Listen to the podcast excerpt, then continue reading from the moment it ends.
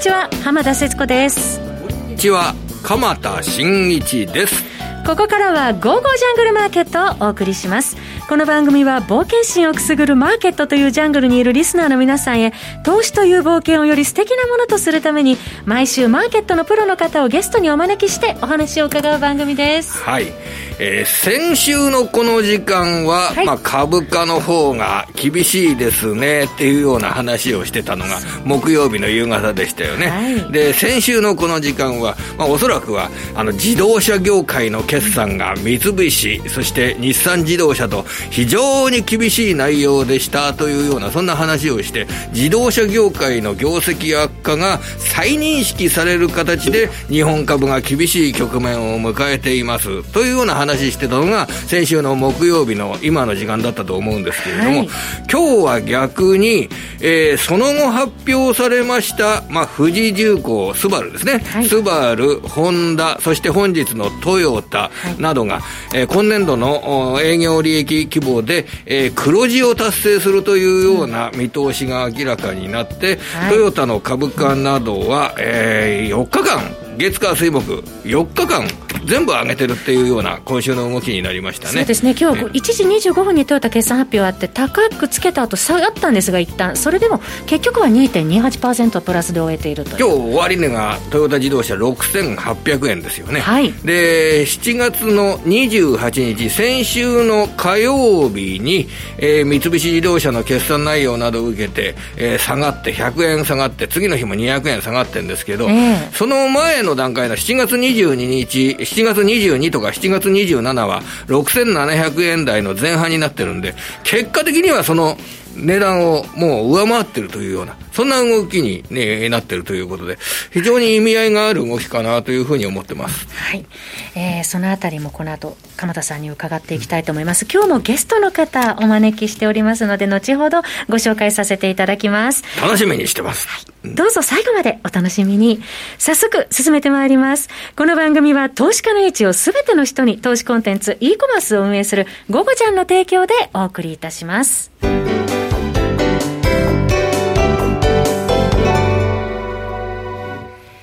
鎌田さん、その決算発表続いておりますけれども。あの、本当に底力のある企業を、はいそして厳しい状況の中でも、お黒字を確保できるような体質の強い企業、そういったものがこういった大不況期の中で浮き彫りになってくるということを改めて感じます。えートヨタ自動車の今日の株価っていうのは、ええ結局、あの、4、6月期は赤字になるのが当たり前だと思われていた、その4、6月期に黒字を確保した。これは驚きです。だってここまで全部自動車メーカー赤字だったんですよ。その、4、6月期のお営業利益については、もう、あの、特殊な例を除けばこれ赤字なんですよ。自動車関連会社というのが。はいそれがトヨタ自動車、一番あの日本で、えー多くの自動車を販売しているトヨタ自動車が黒字を確保した。で、トヨタの連結販売台数115万台っていう水準なんですけど、はい1年前が231万台でした。それが今回115万台。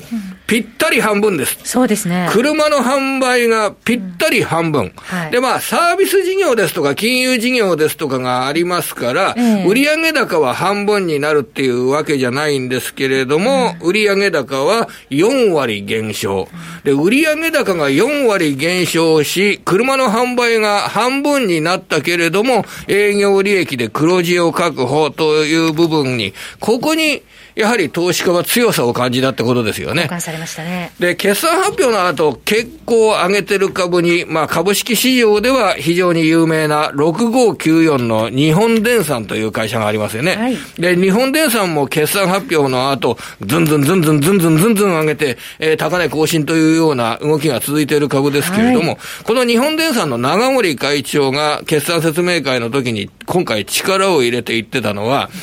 車載モーター事業が黒字を確保したで、というようなことを強く訴えてたんですね。はい車載モーター事業。これ、車の売上高っていうのは、モーターについても、4、6月期はこれはもう半分になった。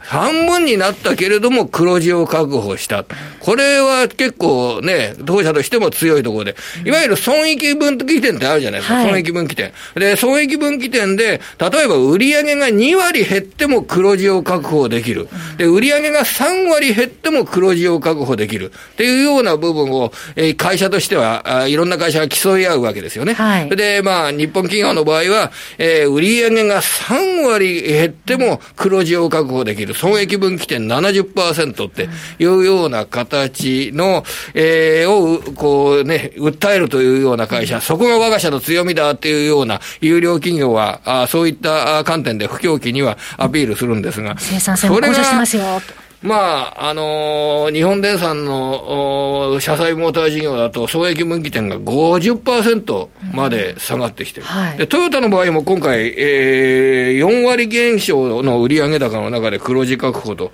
いうような形なので、やっぱり、えー、非常に厳しい時こそ、企業の底力といったものが浮き彫りになって、これは投資対象を探す上ですごく参考になると思います。はいでこのあたりとともに、そうですね、あの、企業選びとしては、中国事業でしょうかね、うん、中国事業。あの、トヨタの今回の決算の特徴で、中国事業が四六月期良かった。中国事業が良くなかったら、これこんな黒字にならなかったわけですね。中国事業の営業利益について、えー、これが1年前に対して200億円増加の558億円。そして、持ち分法投資損益については、えー、95億円増加の412億円という形で、今、車が売れてるのって中国地域しかないですからね。少なくとも四六月期は。はい、その四六月期における中国関連の事業の損益が非常に良くなっているというようなこと、うん、このあたりも、あの、一つの注目点になると思います。はい、それを応用するのであれば、まあこれ、コロナウイルスの影響が拡大しない、中国本土で感染者が増加しない、ロックダウンが起こらないっていうことが前提になるんですけど、うん、中国ビジネスの動向、えー、これに強みを持つような会社、に着目するというような観点で、うん、えー、見てみるっていうのもいいかもしれませんね、はい、中国関係が今一番世界を引っ張ってますからね。えーその意味で、えー、ちょっとあの、株の対象として、えー、どうなるかっていうのは意見が分かれることかもしれませんが、あの、育児用品のピジョン7956、このあたり今日決算発表してるじゃないですか。はい、7956のピジョンが決算を発表して、ややこれ、投資、あのー、尺度で言うと結構、ね、高めの投資尺度まで買われている、位置にになってる株ですけど、はい四六月期の中国事業の営業利益、うん、えー、1年前と比べると9%増益の37億円という規模になりました。はいえー、去年の第一四半期からこの中国事業の営業利益を見てみると、去年の第一四半期が28億、第二四半期34、第三四半期34、第四四半期27、それで今年の1、3月期は落ち込んで24、それで今回4、6月期37っていう、まあ、結構近年では高い水準になってますよね。はい、えー、このあたりも踏まえながら、いろいろな会社の中国事業が、えー、全社を引っ張ってるかどうか。ここを今回の決算の一つのポイントにしたいなと思ってます。はい。まだね、決算発表続きますけれども、はい、そのあたりちょっと着目して見ていきたいところですね。すねうん、はい。それでは、ここからはゲストの方をお迎えいたします。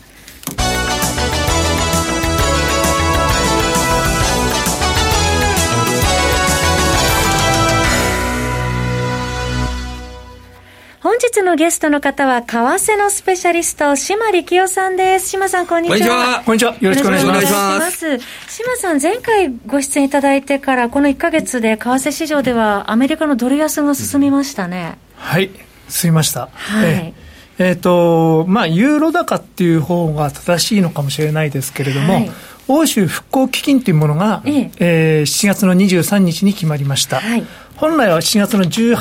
19のミーティングで決めるって話だったんですけれども、えー、2日間あの延長しまして、はい、3日間ですね、結局。で、5日目にして合意と至ったんですけれども、えー、これはやっぱり大きな意味がありまして、はい、まあ、あの、まあ、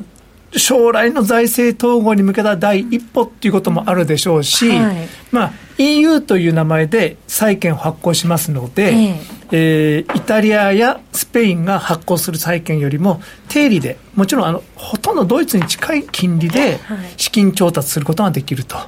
おそらく93兆円なんですけど、7500億ユーロという大きなお金が、非常に低い金利で調達できるので、また投資家にとっても、まあ、あの当然トリプル A だと思いますんで、えー、えー、いい債券になると。まあ、マイナス金利なんですけどね、はい、そこからですよね、でユーロ高、はい、そで最後にちょっと一つ言いたいのは、はい、今までユーロってもしかしたらですね終わっちゃうかもしれないと。いろんなバラバラな国があってですね、えー、どんどんどんどん分裂していってですね、最終的にはなくなるかもしれない。まあ、それから2つに分かれるかもしれない。いろんな不安な要素ありましたけれども、はい、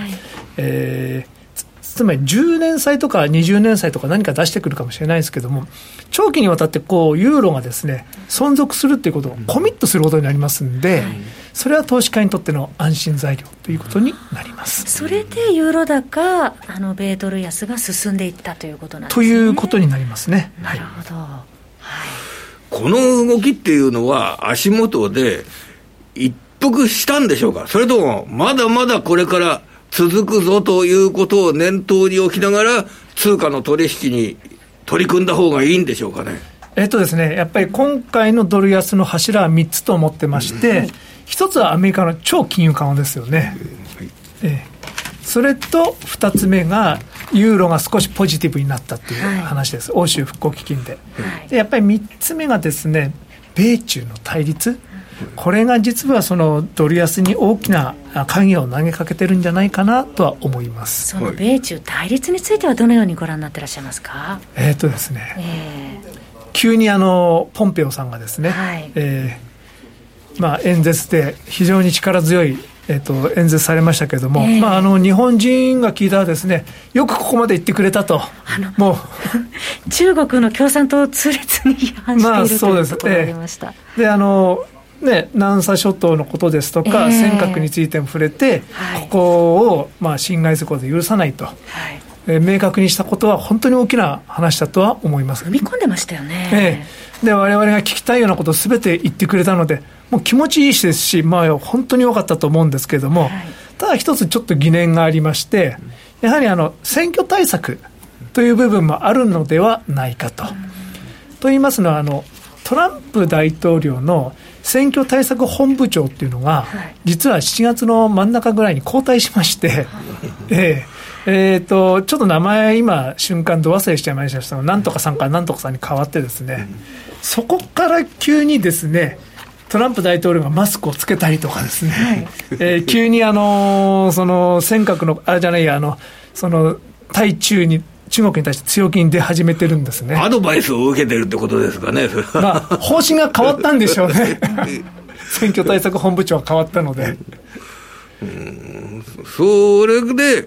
米中の対立とドル安っていうのは、どういうふうな理屈で重なってくるわけなんでしょうかね、これ。やっぱり中国っていうのは、たくさんあのアメリカにお金を持っております。まあ、外貨準備でもですね、たくさんありますけど、まあ、全体で3兆ドルと言いますけれども、それを内訳、どこに何があるっていうのは分からないところがあります。はい、けれども、アメリカのトレジャリーボンドをですね、1兆ドル持ってるっていうのは事実です。はいでもあのトランプ大統領はですね、この間ですね、あのコロナ対策で中国から金を取りたいから、その中国が保有する米国債については、金利は払わないと言ってみたりとかですね、まあ、元本返さないとか。行ってみたりしてますよね。そんなのありなんですか、そそんな、この人が持ってるものに対しては 払わないとかって、ずるじゃないですか、それで。まともな感覚ではないですよね。え無入もちろん、無入信財務長官は、そんなでたらめはさせられないですから、反対しております。めちゃくちゃですよね。めちゃくちゃ、あの、つまりそれが何意味するかというと、あの、アメリカはデフォルトするってことですから、はい、そういうことは絶対させちゃいけないことなんですけれども、うん、トランプさん的にはですね、何が悪いんだっていうところだとは思います。でも、やりかねないので、それはやっぱり多くの国にとってもですね、アメリカの銀行にお金を置いておく、アメリカにお金を置いておくっていうのはリスクってことですよね。で、あまあ、時々ゴールドマンなんかもですね、えー、あ某米系証券会社なんかもですね、あのアメリカの基軸通貨のステータスがちょっと危うくなってるみたいなレポートを書いてるんですけども、うん、こういうところから来ますよね、うん、まあ、超金融緩和でですね、えー、実質的にマイナス金になってます、で10年の債券買ってても、えー、実質金利はマイナスの1%に近い、うん、というのは、お金をドルで持ってても目減りしていくんですね、それが一つと、基軸通貨だから決済に必要だったけれども、えもしかしたら基軸通貨じゃなくなるかもしれない、安心して、まあ、持てないという通貨になると、ちょっと事情が変わってきます。でもともとアメリカは経常収支がものすごく赤字の国です。となると、やっぱりアメリカに置いてる資金を一部ちょっとどっかに移動しとかないと危ないんじゃないかと。そういう発想が少し出てるんじゃないかなと。そうなってくると、行き先は第二の基軸通貨、ユーロだと。え今のシナリオですと、それがどんどんどんどん進化する、深くなってくる、進んでいくっていうような状況になると、深いですね、それは。あの根本的にドル安が長期にわたって続くとかいう、そんな理屈にもつながるんじゃないですか。かねないですね。また、あの、選挙が近づくにつれて、えー、おそらくトランプ大統領もヒートアップしてきますから、えー、しかもあの、今回やっぱり中国を叩いたために、支持率上がってるんですよ。えーと、リアルクリアポリティクスのページ見ると、バイデンとの差がですねぐっと静まってるんですよね。でそうすると、おそらくトランプ大統領はこの方針でいこうと今、心に誓ってると思います。で、ますますヒートアップしていくと、ますますドルが落ちる、そうなると、ドルからの資金流出によって、実は意外なところにもどんどんどんどん影響が出てくるんじゃないかなと。株価にもですね、ある日突然こうはしごが外される瞬間が来る、まあ来るとは言ってるわけじゃないんですけども、そういう可能性もありますので、まあ一つ見ておいた方がいいかなっていうところですかね。まあそのね、ドルの信任が、信任が揺らぐということは、えー、これね、一つのルールが変わってる、変わって、ルールが変わった時っていうのは、マーケットは一時的にね、うん、大混乱に陥るということも、これ、あり得るわけですよね。ありえますよね。アメリカの GDP っていうのは世界の25%です。はい、けれども、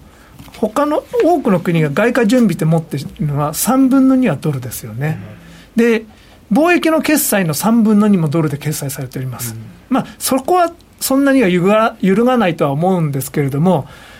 もしかしたら、基軸通貨としてユーロの方がいいんじゃないかとかですね、そういう疑念が出てきてですね、どんどんどんどんあのそっちの方向に価値を保存する場としてユーロの方が有利というふうになると、これは大規模な資金移動が起こるので、アメリカのですね根本が揺らぐことになりますよね世界中の投資家がこれ、ドルを持って、えー、今は基軸通貨で、えー、少なくともなんだかんだ言っても信頼性があると思ってる、その価値観が変わったりしたときには、大変なことになっちゃう恐れがありますもんね。そうなんですよ。で、えー、そのシナリオのもとにドル安を試すということが、まあ、あの取引としてあったとして、ただ、あの、トランプ大統領が大統領でいるからこそ、それが材料になるわけじゃないですか。はい、でももう大統領選まであと3か月ですよ。はい。あと大統領選11月7日、3か月ですよ。そうすると、それらの話というのが、実際もう、じゃあトランプ大統領は、もう大統領じゃなくなるんだというようなことを、えー、今度材料として織り込むというようなことになった場合は、また変わってくるんじゃないですかね。変わってくると思います。ただ、最近のマーケットはですね、トラその材料を先読みして、うん、あの、動く。つまり、あの、なんていうんですか、アルファ的行動ですね。うん。ええ、あの投機筋がたくさんいるとそうなるんですけども、うん、最近はそういうことはあんまりないんですよね、うん、あのマネーがすごくパッシブ化してますんで、うん、そうなってくると、実は大統領がバイデンさん、仮にですね、決まった瞬間、その瞬間、大きく変動する、あのトランプさんに決まった瞬間、トランプラリーありましたよね、はい、事前にトランプさんになるということを予想して動いたんではなくて、決定を待ってから動くマネーの方が今、大きいんです、はいはい、そうなってくると、バイデンさんに決まった瞬間に、マネーがガーッと動くってことはあるとは思いますね。11月6日までは、やっぱり今のその中国叩きですとか、トランプ路線などに沿った、えー、通貨の取引、マーケットにの参加といったものをやりながら、そのルールが変わるかどうかは、11月7日以降に考えればいいわけでしょうかね、まあ、大統領の結果が出てからでも遅くないのかなっていう部分もあります。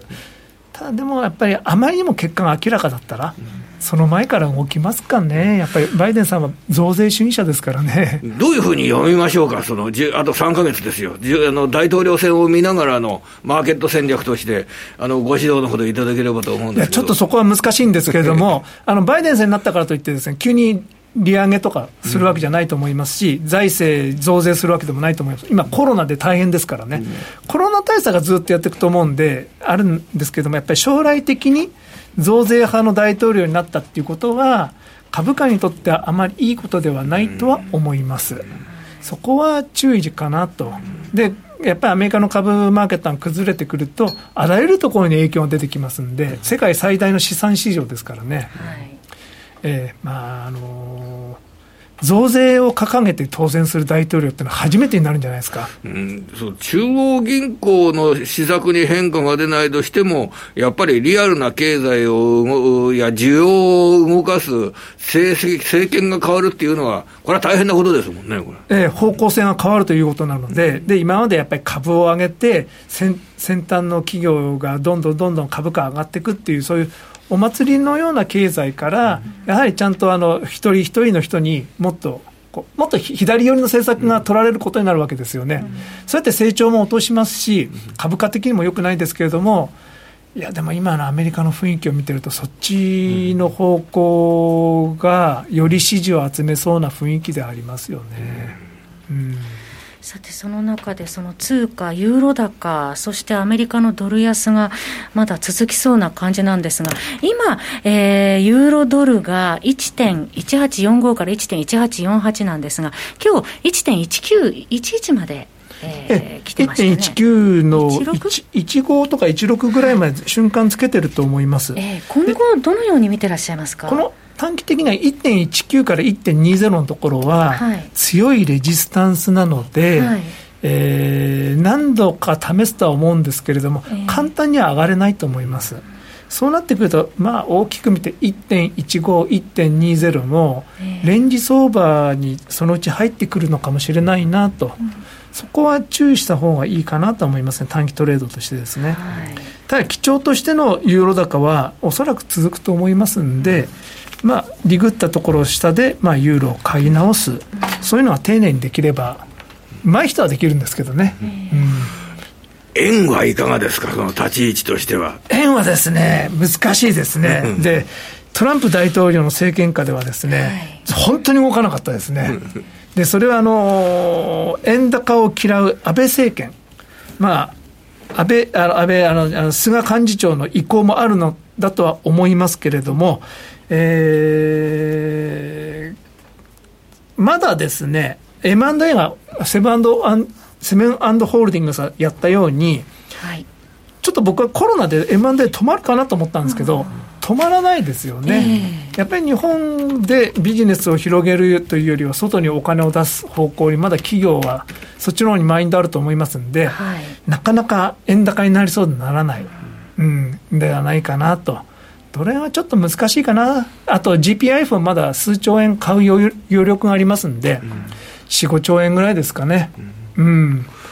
あんまりそうすると、ドル円については一つの方向性にかけるような取引は、えー、考えない方がいいわけでしょうかね、短期的にはちょっと難しいかなと。で、ユーロ高になるとすれば、ユーロ円が堅調になるのかなという気持ちはあります。ただ、その将来にわたってこれはずっと続くかというと、本来であれば円高に行くはずなんですけどね、物価の水準もだいぶ変わってきてますし。FRB の金融政策からドルや円の動きに対しての、えー、参考になるような話っていうのは、最近は受け止め方ありましたか？このところ、また急に金利が下がってますけれども、やはりそのマイナス金利にあの FRB が行くとは思わないんですけれども、ちょっと先物市場のマーケットを見てますと、やっぱりマイナス金利にこう、ここから先入っていく織り込み方をしてますよね。なんかじゃあ、新しい金融政策が出てくることも、や年後半などは、うん、あの可能性としては。いや、マーケットはあの、ね、FRB の言ってることとは反対にちょっとそっちの方向を織り込んでますよね。うん、まあ、またあのうん、どうなるかわからないけれども、結局そっちに行っちゃうでしょうと。うん、で、あの、あとまた、マーケットがそっちに織り込んじゃうと、今の FRB とかですね、中央銀行っていうのは、マーケットが織り込んでるからってことを理由に、そっちに行っちゃうんですよね。うん、うん。あと最後に、じゃ新興国通貨、はい、あの新、オーストラリアドルなども含めた、まあ、南アフリカランドでもトルコリラでも、えー、取引としてなんか魅力ですとか、ここはやめた方がいいよとかいうようなアドバイスなどありましたら、ぜひお願いできればと思いますえっとですね、今、コロナで影響を受けるのはです、ね、新興国の方がやっぱりダメージ大きいので、えー、短期的には新興国は全般的に厳しいと思います。